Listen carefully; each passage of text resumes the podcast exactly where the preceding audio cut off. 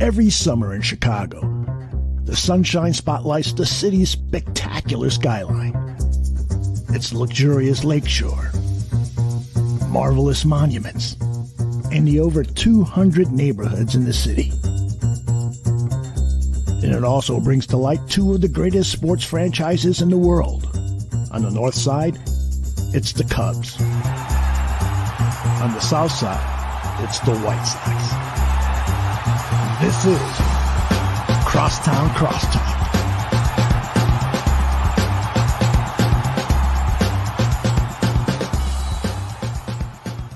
Hello and welcome to another very exciting episode of Crosstown Crosstalk presented by the Barroom Network. My name is Vinny Parisi and I am very excited for today's show because I have on a guest that I am a very, very big fan of. Of course, I'm pretty active on White Sox Twitter. I like tweeting about the White Sox. They're my favorite team, one of my favorite teams in all sports. You start to get to see people in their content and just the creative side of things. One of the best people to follow on White Sox Twitter is Josh Nelson of the Sox Machine podcast. We are very proud to welcome him in. Josh, how you doing?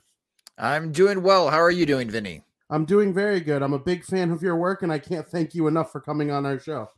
Yeah, thank you. Thank you for the invitation. Absolutely. So before we get into the baseball side of things, I am genuinely curious. I recently learned about the Sox Machine podcast and all that stuff when I was with you guys doing the the 108 grievances on Festivus. That was a really fun time. I enjoyed that more than I could possibly put into words. I told Beefloaf a couple months ago, like, I'm so happy to have been a part of that. That was one of the coolest things ever. And that's how I got to know about you. So, how did the Sox Machine podcast come to be? Where did it come from? All that sort of good stuff. Yeah, so Jim Margalus, who's the managing editor of Sox Machine, he started Sox Machine during the 2005 season. So he has been writing about the Chicago White Sox for a very, very long time. And he took over Southside Sox, which is still part of SB Nation and Vox Media for many years. And that's where we started podcasting. He and I have been podcasting about the White Sox since 2014. And starting on January 1st, 2018, we decided to reboot Sox Machine uh, to go independent. And uh, that's what we've been doing uh, as far as since 2018. We've been lucky to also now incorporate Future Sox, one of the best, if not the best, resource on Chicago White Sox prospects to provide even additional layers to our coverage on the Chicago White Sox as Future Sox has been around almost 20 seasons. It'll be their 20th season next year.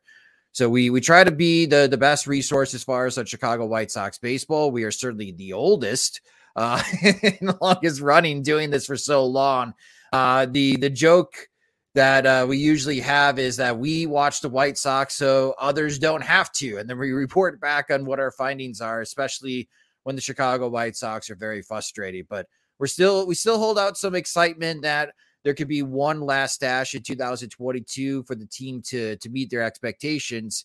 Uh, but we are very stubborn, and if they do not, we'll we'll still be around to cover what is possibly next for the White Sox. That's very exciting. I love that story. You know, you guys, you do a great job, and it's it's so evident in your work, and people are starting to follow, or not starting, they have been following along, and you know, I'm very happy about it and so excited for you guys. But you brought up the 2022 White Sox and kind of how much of a disappointment they've been all season long. What do you make of where they are right now? You know, that's a good question. And there are some people within the White Sox organization, for those that work in the media for the Chicago White Sox, and of course, those outside of the Chicago White Sox that are starting to ask very pointed questions about this Chicago White Sox franchise. And it is at the franchise of where exactly is this going? Uh, they went into a rebuild mode after spending quite a bit of money and trading whatever top prospects they had left to win in 2015 and 2016. That clearly did not work. Neither season produced an actual winning record, and they were a mediocre franchise. And the whole idea was with the rebuild, tear it all down, try to infuse the farm system with brand new talent, which they were able to do that by trading players that were very good on very team friendly contracts and Chris Sale and Jose Quintana and Adam Eaton. And the idea and the premise was duplicate what the Chicago Cubs had done, which is build a very long contention window where the White Sox can reach the postseason, not just in back to back years, but have a stretch where they reach the postseason four or five years to give you multiple opportunities to win another World Series title before Jerry Reinsdorf decides that he wants to hang it up and sell the Chicago White Sox and move on. And right now, they're just two games of 500, and there's only 38 games left to go. And they are five, they're four games back of Cleveland Guardians, a Guardians team that has easily displayed that they are a thorn in the White Sox side. They play a style of baseball that's very frustrating for the White Sox to go up against. As Cleveland has a nine and five record against White Sox this season. And there you go. That's the difference in the standings right now for the White Sox. If the White Sox do not make the postseason in 2022, I think there are going to be ramifications on the franchise of how they prepare for 2023 because I don't believe this contention window is going to last as long as the Chicago Cubs contention window was, which really went from like 2015 through 2020. This might be shorter for the White Sox, and some people might have to fall on the sword if they don't reach the postseason in 2022. And we saw yesterday an example of what the team could look like on nights where everyone in the lineup is kind of doing what they need to do. I know they didn't hit any extra base hits, which is a problem that we'll get to in a little bit. But Lucas Giolito made the start for the White Sox, and he actually had a bounce back start from just an abysmal start a week prior against the Houston Astros. Do you think Lucas Giolito has what it takes to be that guy that he was last night? He didn't dominate with strikeouts or anything like that, like he once did back, I think, 2019, 2020, those seasons where the changeup was working well, the velocity was high. But do you think he could be a effective pitcher like that regularly, regularly moving forward, or do you think that was kind of just like he's gonna hit, gonna be hit or miss from now on? I think he's to be hit or miss. Uh, looking at the Statcast numbers from Baltimore, Lucas Giolito's four seam fastball had an average velocity of 92.7 miles per hour. The average fastball velocity for a right handed pitcher in the major leagues in 2022 is now up to 93.8 miles per hour. Let's just round it up. 94 miles per hour is the average velocity of a four seam fastball from a right handed pitcher. So Lucas Giolito is no longer throwing average velocity. The spin rate on the slider was not good. It hovered around 2000 RPMs, oftentimes below 2000 RPMs. To compare, for those that are not fluent in the StatCast data, Dylan Cease's slider, one of the best in the game, is around 2800 RPMs. So there's a lot more spin coming from Dylan Cease's slider than there is for Lucas Giolito. What works for Giolito when he has a good outing is his ability to command the fastball and changeup. If he can hit his spots in the upper corners and in the lower part of the strike zone with the four seam fastball, it does allow him to set up hitters with that changeup. And we saw that last night against Baltimore, in which the changeup would float up and away and get some foul balls or induce some weak pop ups or Giolito can throw the changeup in the lower part of the zone. And with the sink of the changeup, it falls off the table. And that is where Baltimore was hitting ground balls against Lucas Giolito. When Giolito can't command his fastball, you see what happened against Houston. When Giolito can command his fastball, you can see the potential last night against the Baltimore Orioles. So it really depends game to game right now on how Lucas Giolito's fastball is going to act, Vinny. And that is something that can't be really counted on from a White Sox perspective. And that's why I answer it. It's going to go game to game with Lucas Giolito for the rest of 2022. And we'll see on how he improves during the offseason to get ready for 2023. Sure. And in that game reference yesterday against the Baltimore Orioles, we saw a player like Yoan Moncada make a outstanding defensive play to get Kendall Graveman out of Lucas Giolito's mess in the seventh inning. He's been a wizard with his glove all season long. He might actually be in contention for the gold glove at third base. There are people that think it. He'll, he might not be nominated. He might. We'll see where that goes. But the bat has just been way too quiet for a lot of people. An under 200 batting average. The OPS isn't where you want it. The OPS plus isn't where you want it for the former number one overall prospect. So, as that kind of player, where are you on him as the White Sox third baseman moving forward? Yoan Moncada is guaranteed $41 million the next two seasons. He will get paid $17 million for 2022, and he will get paid $24 million for the 2023 season. That type of salary squarely puts him in the top 10 of paid third baseman in Major League Baseball. So my expectation is, is that Yoan Moncada needs to play like a top 10 third baseman in Major League Baseball. And that is at least three wins above replacement because there are many talented third basemen, Vinny, uh, in Major League Baseball. I mean, the cream of the crop is obviously Jose Ramirez and Nolan Arenado, but it just continues down the list. And you got budding superstars and Austin Riley uh, with the Atlanta Braves that continue to improve every single season defensively, there's no question about Yoan Moncada's ability to play third base, and he should still be the White Sox starting third baseman in 2022 and 2023. But as you mentioned, the bat, and it's just really hard to hop on the Yoan Moncada hype train these days because he'll have a good series like he did against the Houston Astros, where he drives in seven RBIs in a four game series and he has back to back games with a game winning hit and then he disappears for a week. And when I say disappear, I mean doesn't get on base. Uh, was the only White Sox player last night who did not reach on base. He went 0 for 5. And that was a team that had 12 hits and six walks. And Moncada's not hitting, he's not walking. And that's what really drags down his value as a major leaguer. Uh, you know, his defense might get him to one win above replacement, one war, but as I just said, he's going to be getting paid as a top 10 third baseman. So something drastically needs to change this upcoming offseason and Moncada's approach where he can rekindle the magic that he had in 2019, where after that season, there were a lot of people thinking that he has not only all star potential, but he could have MVP type of potential manning the hot corner for the Chicago White Sox both Moncada and Lucas Giolito have some soul searching to do in this offseason because they are performing well below expectations and both have a lot of work to do to be in a much better form for 2023.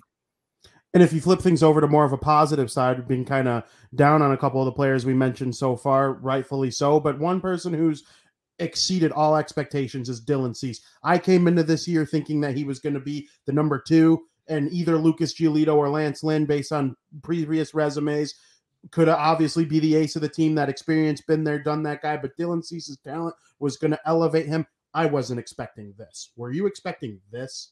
Well, the question heading to the season is all right, who's going to be the next Corbin Burnes when Corbin Burnes won the 2021 National League Cy Young?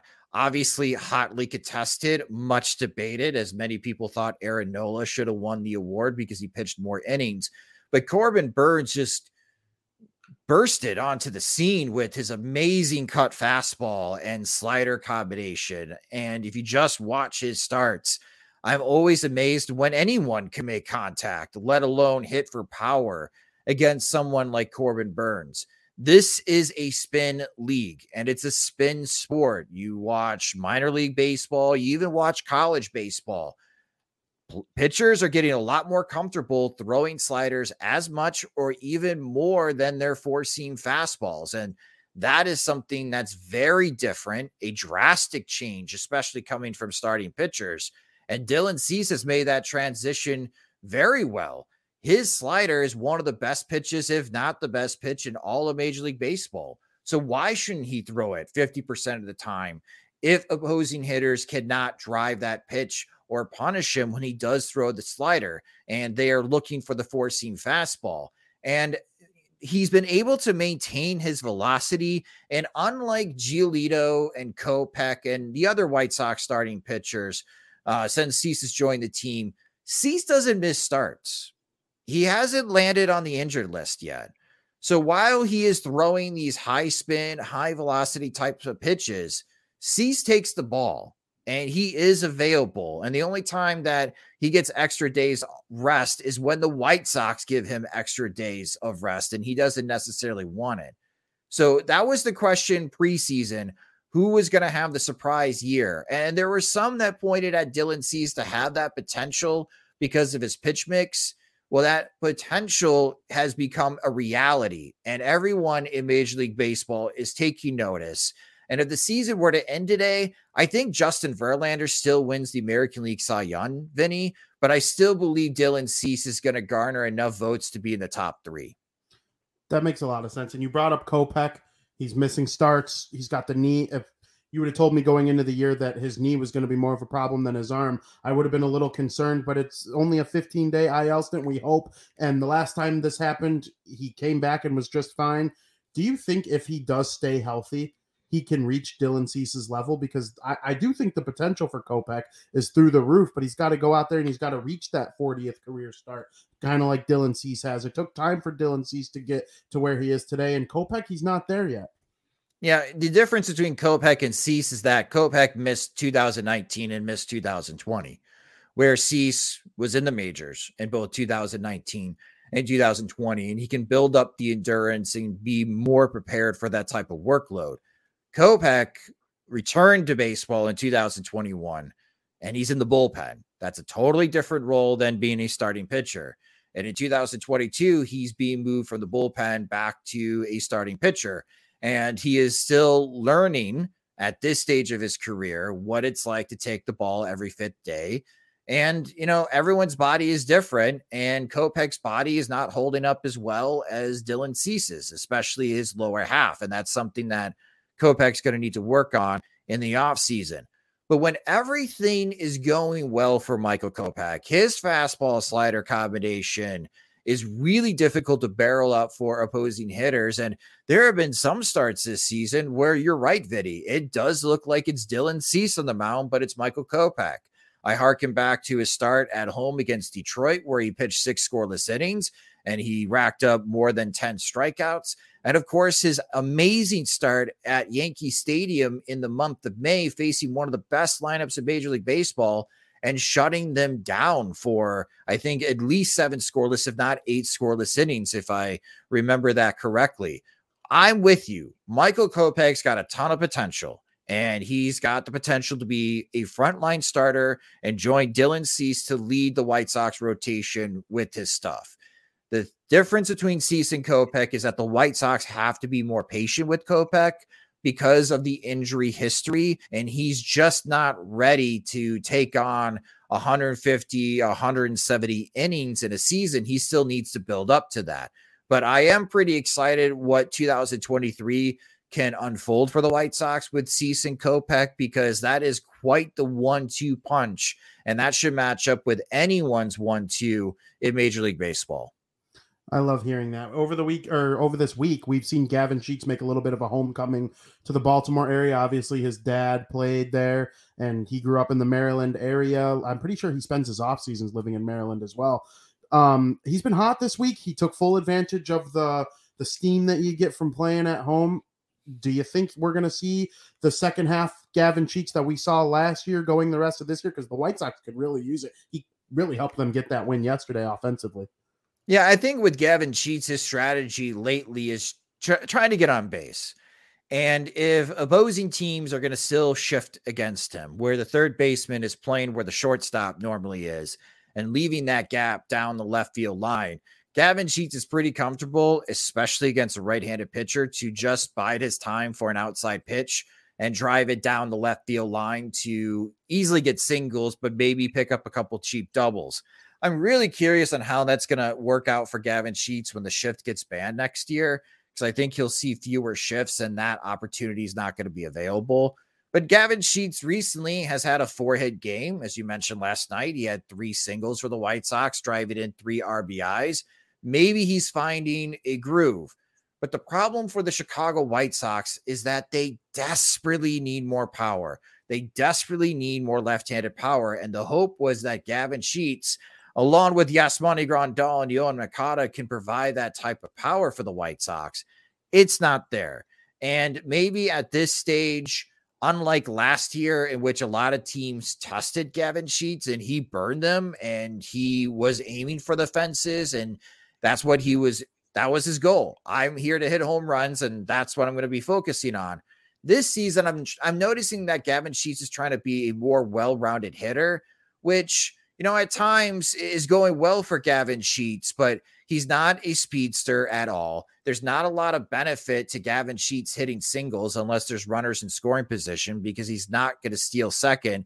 And if the guy behind him hits a single, he's not one to go from first to third. The White Sox need a lot more extra base hits, Vinny. They need a lot more home runs from the left side of the plate.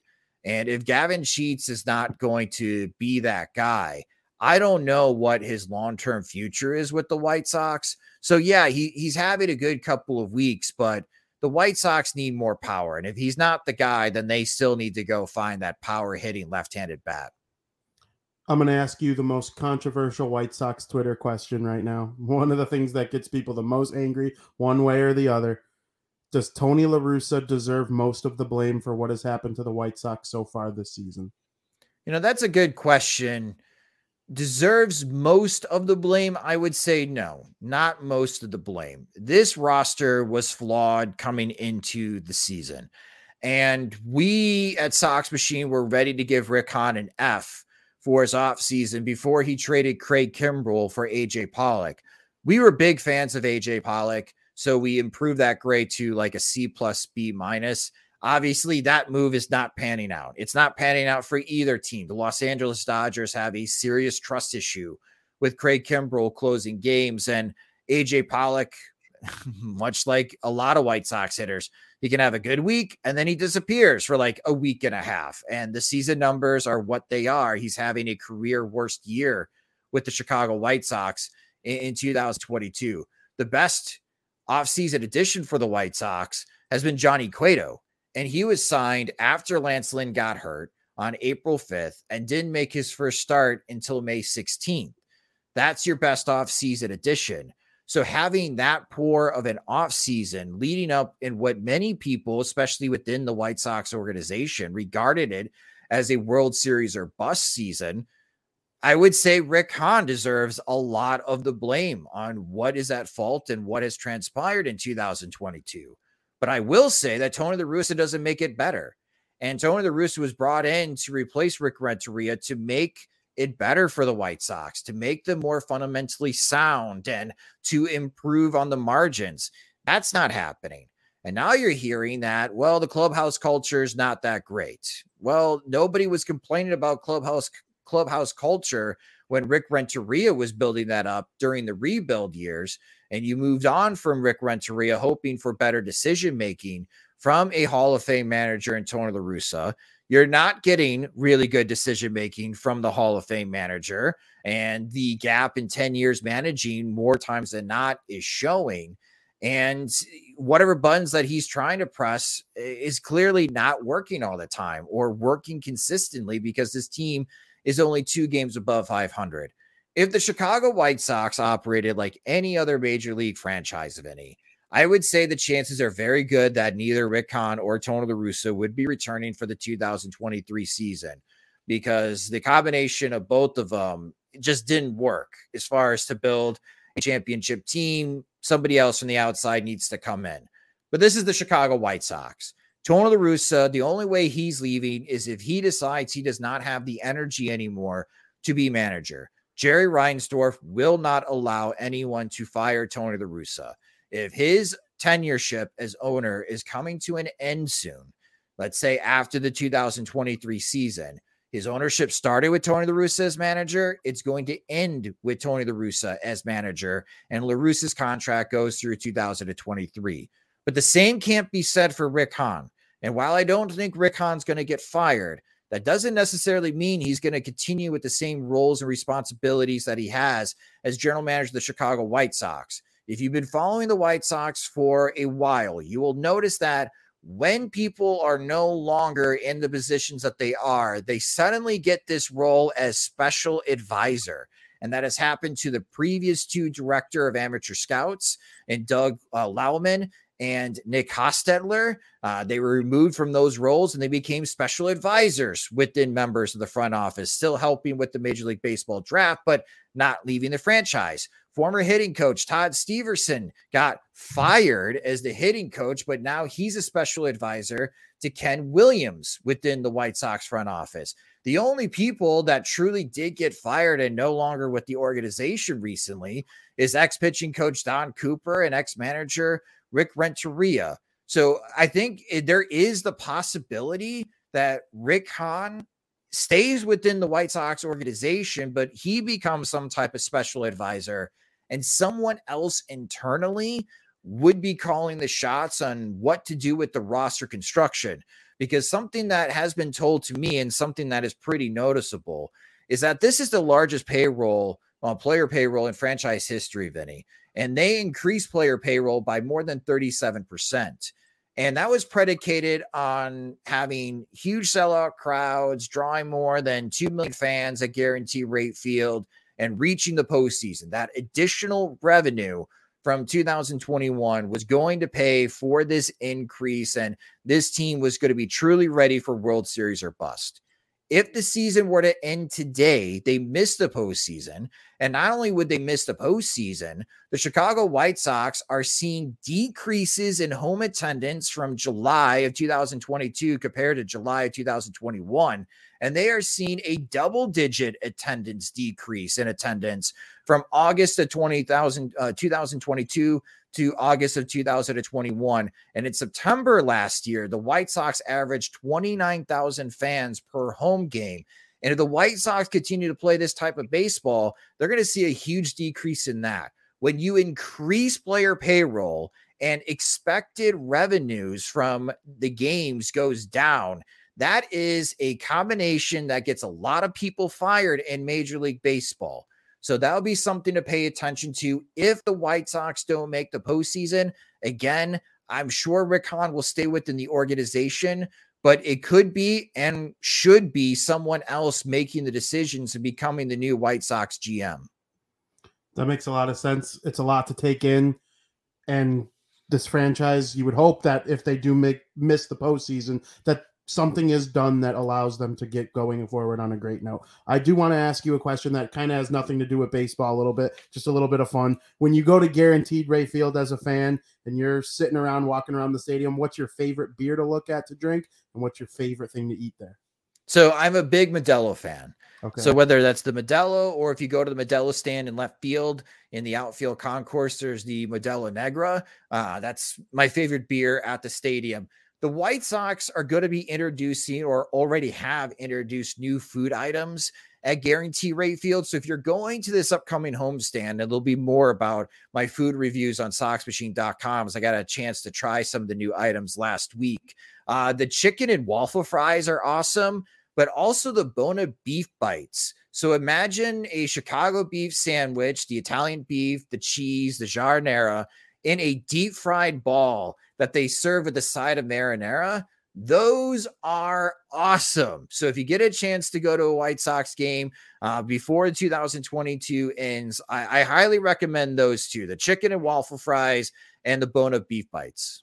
I will be there on Saturday against the Arizona Diamondbacks. One of my co-hosts on my other White Sox podcast, Joe Mandel, was at the same food testing. It was last, what was it, last week when they got killed by the Astros, I believe, right? It was that. yeah, twenty-one to five. Yeah, yeah, tw- it was the twenty-one to five, just outstanding baseball game that the White Sox played that day. And he also told me about the Euro nachos. I think yes. those are going to be on my radar as well when I'm there on Saturday night. So thank you for that little tidbit. I'm sure everybody watching will take that in and consider it for the next time they're at the stadium. I still highly encourage people to go to the stadium because we want the White Sox to be good at the end of the day. That's one thing we can all agree on. Josh, I can't thank you enough for coming on our show. I have one more question for you before we let you go. The rest of the 2020 season and what it means for the offseason. What's your prediction on both? Oh, a prediction. I, am going to predict that the White Sox do miss the postseason. I think the Cleveland Guardians have enough to outlast both the White Sox and Twins in winning the American League Central. The White Sox missed the postseason by, let's say, three games. And a lot of questions go into the offseason and what's next. I think La Russa does come back as manager, that he doesn't retire. And 2023 is kind of a last dance for the Chicago White Sox in a lot of ways. And the future is incredibly hazy for this franchise after the 2023 season. So I'll just leave it at all attention is to try to maximize what 2023 can be for the White Sox because after that season, it's really unclear on what direction the franchise will be going. Absolutely. I appreciate the honesty in your prediction and the transparency. I agree with you. I hope we're both dead wrong. I hope they win 10 in a row and the Guardians running. I don't I haven't looked too deeply into the Guardians um, September schedule. I assume it's a tad bit tougher than the White Sox September schedule, but with the way the White Sox are playing, it's not like even playing against the Royals means that it, that's a good thing. You know what I'm saying? So hopefully we're both really wrong, and I really encourage everybody to check out Josh Nelson's work on Sox Machine. Follow him on Twitter at Sox Machine Josh. Josh Sox Machine underscore Josh you're going to get the best White Sox tweets and coverage on the internet. I truly believe that. I'm a huge fan of your work, and I can't thank you enough for coming on. Well, Vinny, thank you so much for the invitation. Absolutely. We'd love to have you back as a guest sometime soon. And everybody, we're going to send you to a quick commercial break.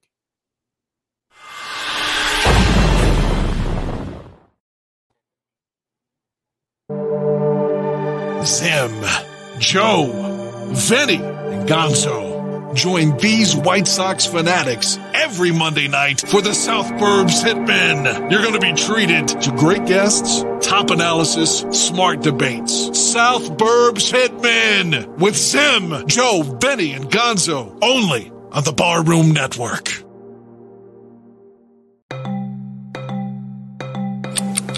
Yes, it's too early. I think it's quite obvious that both he and Matt Eberflus are playing the long game here. I imagine they were given a pretty long leash uh, by George McCaskey, so they aren't looking to patch things together like the last regime did. I think expectations are quite modest this year because they're going to have a boatload of cap space heading into the 2023 season, potentially over 100 million. Now, they won't have many guys under contract, so that money's going to go fast, but Ryan Poles is taking this opportunity to build this team team exactly how he wants to. I think fans will be patient as patient as Bears fans get, at least in 2022, because they want to see their franchise quarterback take another step forward, but also understand that this isn't exactly a Super Bowl roster on paper. I think this position was attracted to Ryan Poles because he saw the opportunity to build this team from scratch because of the upcoming cap flexibility.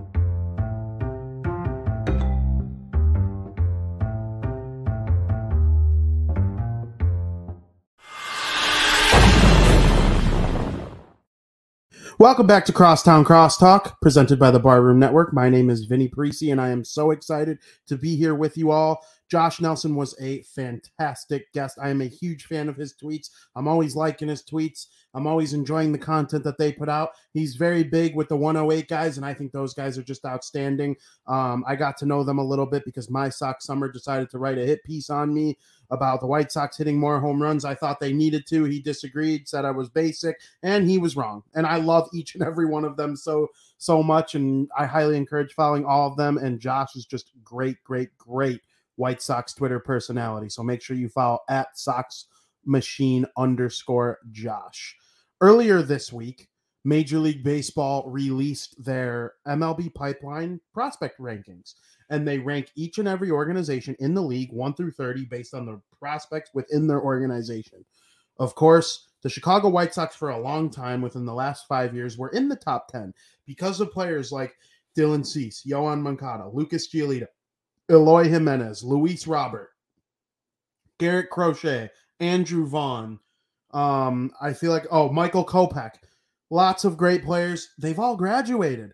Okay, they're all on the major league roster right now and Crochet's out for the year because he's hurt. He'll be back next year. Tommy John, I believe he's one of the best, highest, highest ceiling pitchers in the organization. I hope he works out his Tommy John well, and he'll be back next year. But all those guys graduating push the White Sox down all the way to 30th out of 30 going into this season. But the midseason rankings came out, and the evolution of a couple of their prospects have gotten them from the 30th ranked farm system to the 26th ranked farm system. And um, oh, 26th, it's not that good. Of course it's not.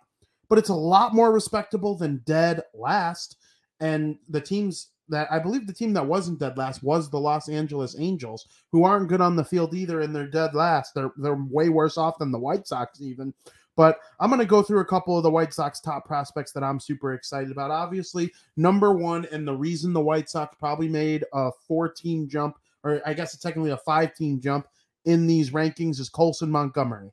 He was drafted by the White Sox in the first round of the 2021 Major League Baseball prospect draft, and he's just been so good. He climbed all the way to the White Sox top prospect in pretty quick order, and now he's officially a top 100 prospect in Major League Baseball. And the White Sox, for a while there, didn't have a top 100 prospect once Madrigal was traded and Vaughn got called up, and Kopech's no longer considered a prospect. So credit to Colson Montgomery. He's amazing. I do believe he will play middle infield for the White Sox in the future. At number two was Oscar Colas. He's not a top 100 prospect, but he's just outside the top 100. They don't have an official ranking of anybody outside of the top 100, but a lot of people believe he is just outside of the top 100, probably within 120, and he should see himself into the top 100 soon enough. Noah Schultz, the first over or the first round draft pick of the White Sox in the 2021 draft, is the number three prospect. The White Sox have a number three prospect that has yet to play a professional game. Some people see that as a bad thing, like hitting their depth of the organization. I actually think it's a good thing. MLB Pipeline sees a guy who hasn't played a game yet this high in, a, in the White Sox organization. And at number four is Lenyn Sosa, who Noah Schultz passed. Lenyn Sosa hasn't had that great of an MLB debut, but wow, was he good in double A before getting called up. And he's been pretty good in triple A too. And it's going to take time before he's an everyday regular baseball player if he ever becomes one in Major League Baseball. At minimum, it's good to see that he has risen the way he has. Another person I wanted to shout out the number 12 prospect, Davis Martin, has not graduated into being considered not a prospect anymore. Well, guess what? He has made some really good starts for the Chicago White Sox this season in spot start situations. And I'm excited to see what he can bring going forward. They called up Tanner Banks when they put Michael Kopech on the injured list. I'm assuming that's just to eat up some bullpen innings. I have a feeling that for Michael Kopech's next scheduled start, which is supposed to be Saturday, they probably will send Tanner Banks down, and I assume Davis Martin will get the call to start that game, unless they keep Tanner Banks and use Reynaldo Lopez or use somebody else to make the start. Um, Vince Velasquez, I guess, is another option, but it'd be cool if they called up Davis Martin. There's one issue with these rankings that kind of scares me a little bit. Yoelqui Cespedes went from being in the top five of Chicago White Sox prospects to now being ranked as the number 13 guy. He fell off about 10 spots in the White Sox organizational prospect rankings. That's not good. If Yoelqui Cespedes hit a little bit, they'd probably be a little bit higher than 26th in the rankings, but that's just the way it is. I also wanted to shout out Sean Burke, right handed pitcher, estimated time of arrival in Major League Baseball is 2024. We'll see if he's actually able to live up to that type of hype, but he is the number nine prospect. He started way lower than that. He's been on this show, Crosstown Crosstalk, and he was an outstanding interview. I enjoyed having him on. Nice kid. And due to that reason, I'm kind of rooting for him a little bit harder than everybody. And I'm excited that he's finally a top 10 White Sox prospect. He deserves it. Moving over to the Chicago Cubs, who for a long time didn't have that good of a farm system, right? They were too busy trying to win at the MLB level. And their prospect farm took a little bit of a hit and they fell in the rankings a lot, but their newfound rebuild has gotten them back into the upper echelon of Major League Baseball prospect farms, and they now rank 10th. They are officially, barely, but officially, a top 10 prospect farm, and a lot of that has to do with their number one overall prospect, Peter Crow Armstrong. For those who don't know, Peter Crow Armstrong was the return for the Chicago Cubs in the trade that landed the New York Mets Javier Baez. Baez was traded to the Mets for PCR, uh, PCA, and I almost said PCR, PCA, and he has developed way better than the Mets would have thought. He even developed better than the Cubs would have thought. For the third best player the Cubs traded away last year, out of Rizzo, Bryant, Baez, Baez is the third best. They got the best prospect. And Peter Crow Armstrong also came in as the 31st overall prospect in all of baseball. So the Cubs farm system really, really jumping up there. The last time that their farm system was ranked in the top 10, they turned it into a World Series. And that's just a fact. You know, hearing it from me means it probably means something. Their number two prospect, Brennan Davis, also an outfielder. Their top three prospects are all outfielders Peter Crow Armstrong, Brennan Davis, and then number three, Kevin Alcantara. Brennan Davis has also been on this show. Super nice kid, rooting for him. I hope he hits and becomes a real good Major League Baseball player. Dealt with some injury this season. It's not the developmental year that he was hoping to have. He's not going to make his MLB debut in all likelihood this season. I'm, I'm not even sure if he's out for the year. He might actually be out for the year. I'm gonna have to do some research on that. But Brennan Davis, he is going to be an impactful MLB player, and the Cubs are on the rise. Um, looking at the entire division that the White Sox and the Cubs play in, it's not all doom and gloom for them in terms of the future. The White Sox, a lot of their futures on their active roster. And as Josh Nelson pointed out, 2023 is going to be a big year for evaluating that and seeing how the franchise moves forward from there. The problem is that at 26, the White Sox are the lowest ranked prospect farm in their own division. And it's kind of odd. The Kansas City Royals, Detroit Tigers, and Minnesota Twins are all stacked on top of each other in their division, ranked 21st, 22nd, and 23rd, respectively. The problem, the big problem, you heard Josh talk about the Cleveland Guardians and how he thinks he they are going to pull away and win the uh, American League Central Division. He might be right. And the big problem is they're the youngest team in the league. They don't have that high of a payroll, and they're still winning at the MLB level. It makes it even worse that they are the third ranked farm system in all of Major League Baseball. The team in first place of the division has the best farm system and the youngest roster. And he's right. They play a brand of baseball that just infuriates the Chicago White Sox and is very difficult to play against. Jose Ramirez is one of the very best hitters in all of baseball, and he's very, very good defensively over there at third base as well. So that's a problem for the White Sox that the best team in their division this year has the best farm system. Hopefully, the White Sox are able to turn things around this offseason, figure out some things for certain players, and get back to 2023 on a winning note because their prospect farm isn't all that good. They have to try and rebuild it while winning at the MLB level. We'll see if they're able to. As far as the Cubs stacking up against their division, there are two teams in their division ranked higher than them. The Cincinnati Reds, according to MLB Pipeline, have the fourth best prospect farm in all of baseball. The two Ohio teams ranked third and fourth, both in the White Sox and Cubs division. At um, number seven is the Pittsburgh Pirates, who rank a couple spots ahead of the Cubs at number seven. Of course, the Cubs sit there at 10. And then trailing the Cubs and the two teams ahead of them from their division, the St. Louis Cardinals, who are probably going to win the NL Central, are in 13th, and the Milwaukee Brewers are in 19th. So all the teams are in the top 25, all of them are in the top 20, but really the only one who might have the most impactful one right now is the Reds, Pirates, and Cubs.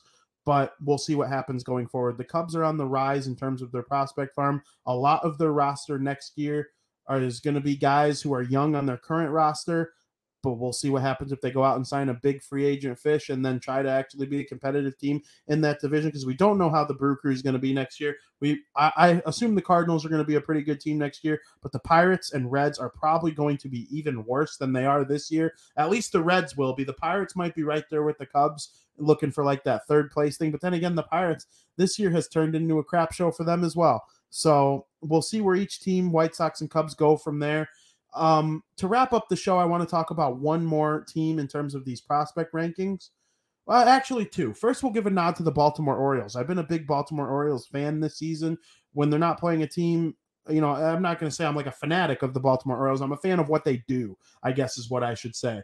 And they called up Adley Rutschman, who was one of the number one of the best prospects in all of baseball going into this season. He graduated. He's not even considered a prospect anymore. And Baltimore still has the number one farm system in all of baseball. So they're not world beaters at the MLB level yet, but they are going to be very good very soon. You start inserting some of these top prospects that make them so good into their lineup going into next year, and there's a chance that they turn into something special. The number one, they have the number two prospect in all of baseball and the number four prospect in all of baseball. Gunnar Henderson is a shortstop slash third baseman. He's number two in all of baseball, as I mentioned. And then Grayson Rodriguez, number four of all in all of baseball. There's no reason to underestimate what the Orioles are going to do over the next couple years. And then number two, prospect farm in all of baseball is the Los Angeles Dodgers. Yeah, that team.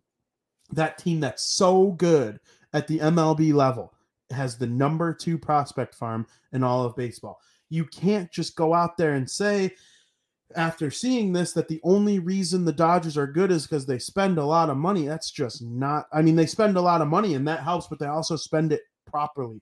Their farm system is perfect. Their money is spent on resources to draft and develop the right prospects and use them to their advantage. When Mookie Betts becomes available, they have the prospect capital to go trade for him. When Trea Turner and Max Scherzer become available in the same trade, they have the prospect capital to go get them. They were in on Juan Soto.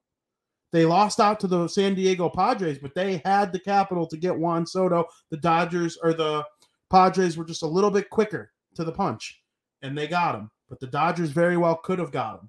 And they're just so good at using their money. Diego Cartaya is their number one prospect. He is the number nine prospect in all of baseball. The Dodgers deserve everyone's respect. It's a shame that a team that good has a prospect farm that good, but you can't do anything but respect them. They are going to be very good for a long time. There's a good chance they win the World Series this season and then they're going to have all these prospects to fill in for anybody that leaves. And if a big talent becomes available, let's say the Tampa Bay Rays make Tyler Glasnow available during the offseason, very possible. The Dodgers are going to try and go for him. That's just what they do. They signed Trevor Bauer in free agency when he came out to be somebody who's no longer affiliated with the team because of personal off the field uh, related issues with the law and whatnot. They they didn't blink Okay, they let him go and they're replacing him with other good players. Oh, Walker Buehler's out for the rest of this this season and all of next season. We'll see what they do to figure out that situation, but we know they're going to. They made a mistake trading for Craig Kimbrel. They don't trust him, as Josh Nelson mentioned. But guess what? They don't care. They'll pay Craig Kimbrel to not play. They don't. They don't care. They will use their resources to replace him and continue being one of the best teams in the league. They have my respect.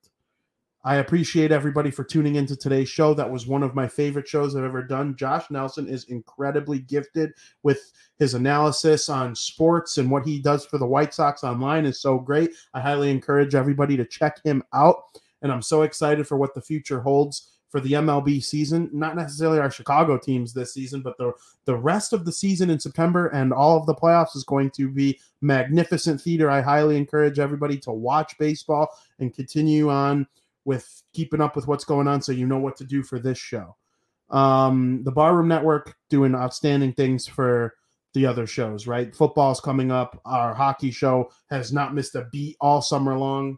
We got big news about Phil Kessel going to the Vegas Golden Knights last night, and we're going to break that down on our next show next Wednesday. Me and the South Burbs Hitmen are going to go into detail on what's going on with the White Sox even further on Monday's show. Mike North had a show today that you can check out on Spotify, Apple, Twitch, YouTube, anywhere you could find a podcast, video or audio version. I highly recommend you go back and listen to that great show. And all the football shows, basketball's coming back. So, got a lot of good stuff coming up on the Barroom Network. I highly encourage everybody to check it out. I will be back on the network on Monday night with the South Burbs Hitmen, as I already mentioned. I can't thank Josh Nelson enough for coming on the show once again. Make sure you follow at Sox Machine underscore Josh. And I am on Twitter at Vinny Parisi. As always, stay healthy, stay family, stay baseball. Thank you for listening. Another happy landing.